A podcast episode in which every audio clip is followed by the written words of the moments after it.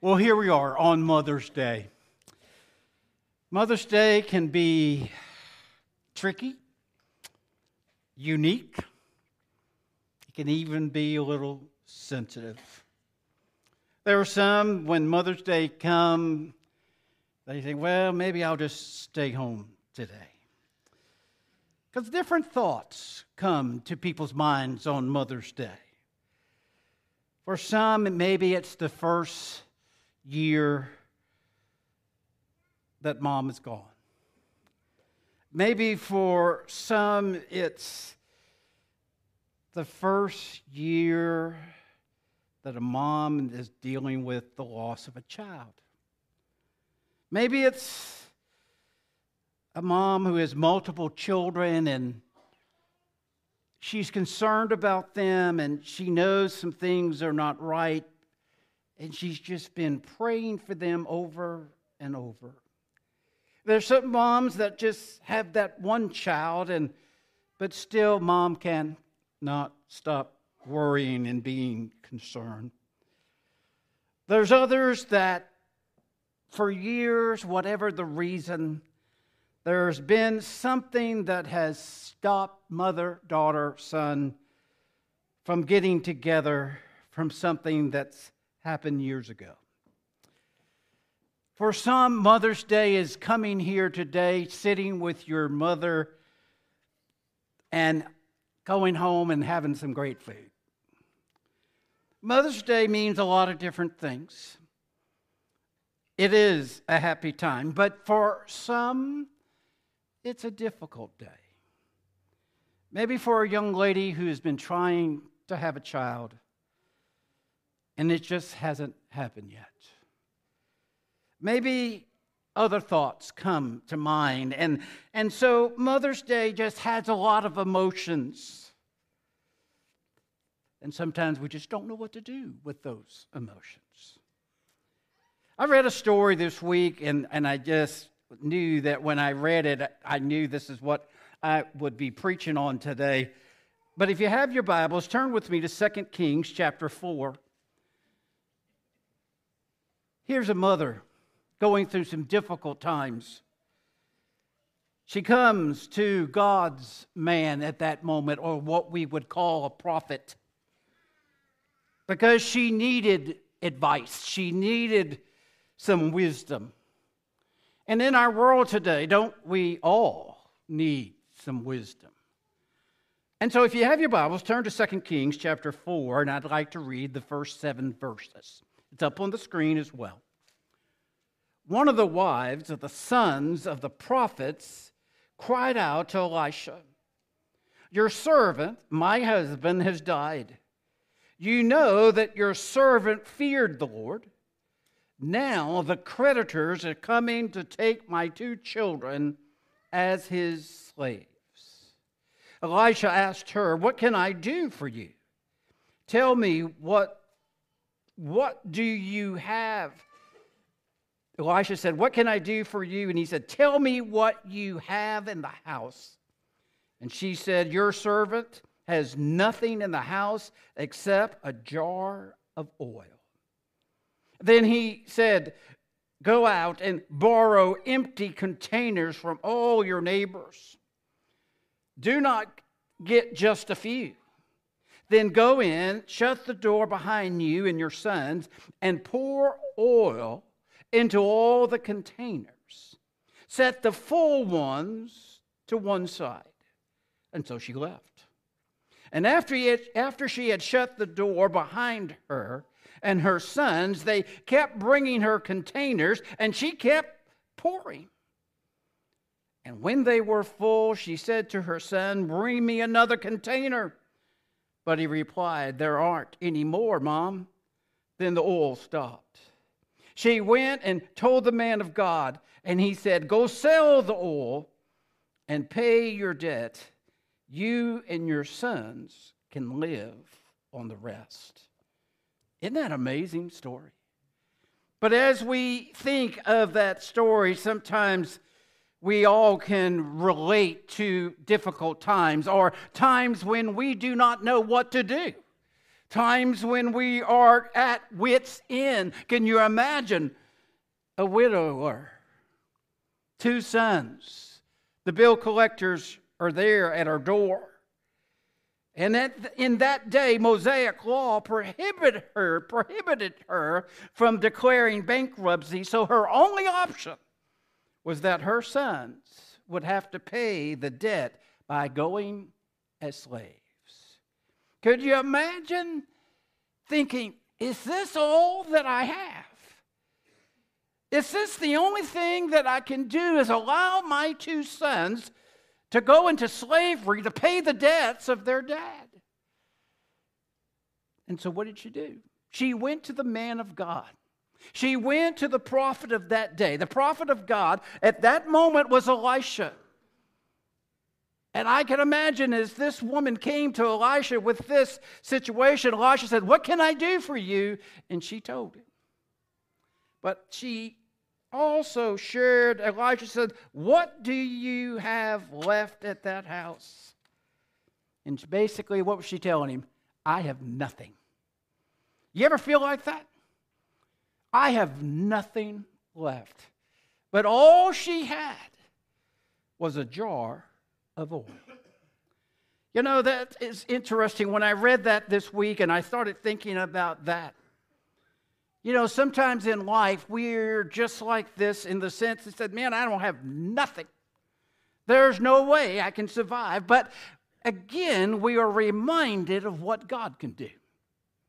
Sometimes we think we have nothing for God to use, but over and over in the Bible, we find where God can take what we think is nothing and do something great. Remember when Jesus was with his mom at a wedding?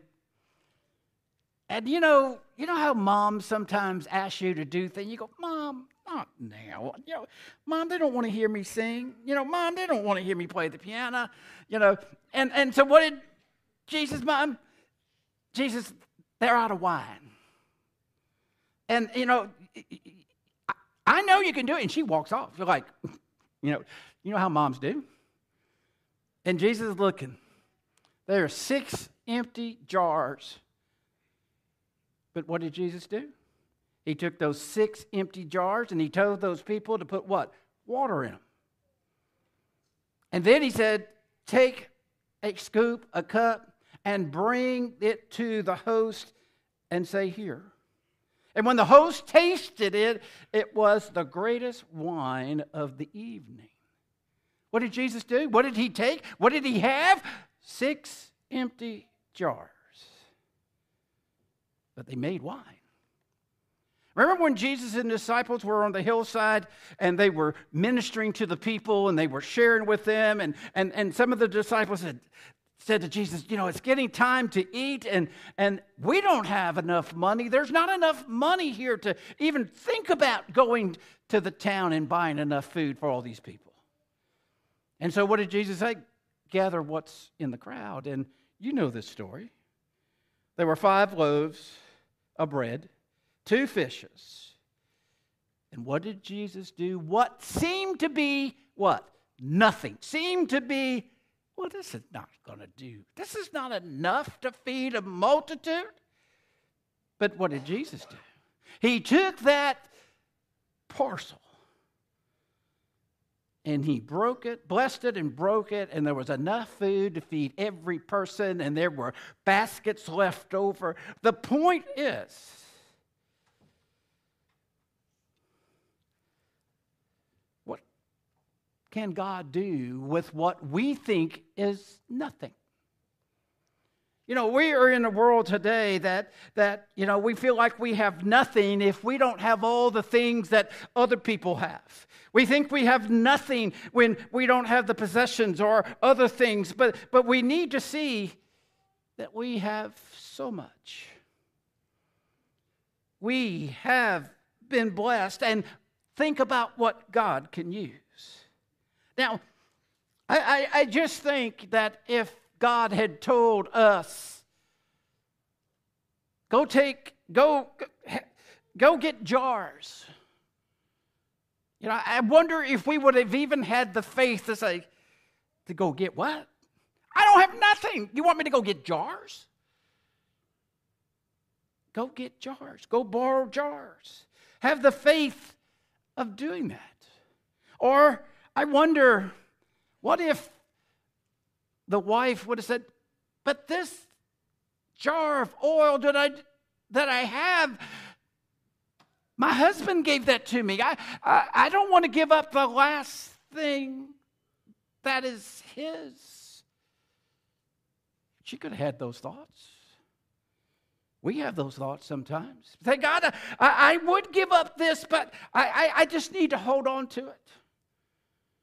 You know, my wife comes to me sometimes and says, Frank, why are you holding on to this? I do have a lot of stuff. But don't we do that sometimes? We're holding on to things. But you know, God is saying here, if you give me what seems to be nothing, if you give me, I can do something. And we find that in this case, God allowed her to take her one jar of oil and she started pouring. And she filled up one jar, another jar. She poured some more. She poured some more. She poured into every jar that her children were able to bring to her. She filled them. And the jar she had was still full. She just kept pouring. And when did it stop? When the last jar that they had. Guys, I want us to see whatever we have this morning, I want you to know, you might think it's not, but it is enough for God to use for a good purpose. It is amazing what God can do. And this morning, as we think of Mother's Day, Sometimes some of us don't know those times when mothers they worried about she was going to have enough food to feed everybody. She worried about if there were going to be clothes and shoes. But many of them just kept on praying and knew God would provide. You see, we need to be reminded what God can do. You know, raising a family,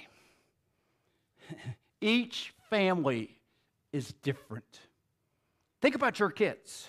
Maybe you got one, maybe you got three, maybe we got seven, six, five. Are they all the same? Larry, is your three the same? No, no. No. Pat, your two girls the same? Not even close, right? You were great. you know, and sometimes that's a good thing. But you think of think of your family. Think of your kids. Think of the needs. Think of the concerns you had. The, sometimes when you were on your knees saying, Lord, I don't know what to do. I don't want to lose this child. I don't want to lose my family. God is saying, What do you have? Are you willing to give it to me? and let me show you what I can do. Let me tell you, God is able to take the smallest and to use it to bless a family, to answer a call, to give that moment of relief when you needed it. God is able to move and to give us what we need. Can you imagine this woman? the relief that she felt. And then Elisha said to her, Go sell the oil, pay your debts. You and your sons can live on the rest. God provided. Today, raising kids, is it easy? no, it's not. It is not easy. And that's why we need to make sure that God is in our family. I know for parents that have been blessed and, and, and have seen each of their kids come to know the saving knowledge of Jesus Christ, oh, what a blessing. I know there's other parents still praying for their children to come to that point. But we need to see today that God loves us. And if you know, sometimes we think, well, you know, God can't, God can't do this for me because I have nothing. You're wrong. You're wrong you've got something that God can use for blessing. Let's pray. Most gracious Heavenly Father, Lord, we thank you that you love us. You understand when families are hurting. Lord, may we see as a church, we have responsibilities to help parents raise their children. We have responsibility of being there for each other. Lord, may we see that what a blessing we have. Lord, each Sunday as we see the stage full of children, Lord, what a blessing. Lord, as we see them grow up, what a blessing. Lord, as we see them grow up and graduate, as we see them grow up and get married, we see them grow up and have children. Lord, we are grateful. Lord, may we see that sometimes it is hard and we might think we have nothing, but Lord, we have you. And Lord, that we would never, never forget that we have you. Lord, be with us today in your Son's name. Amen.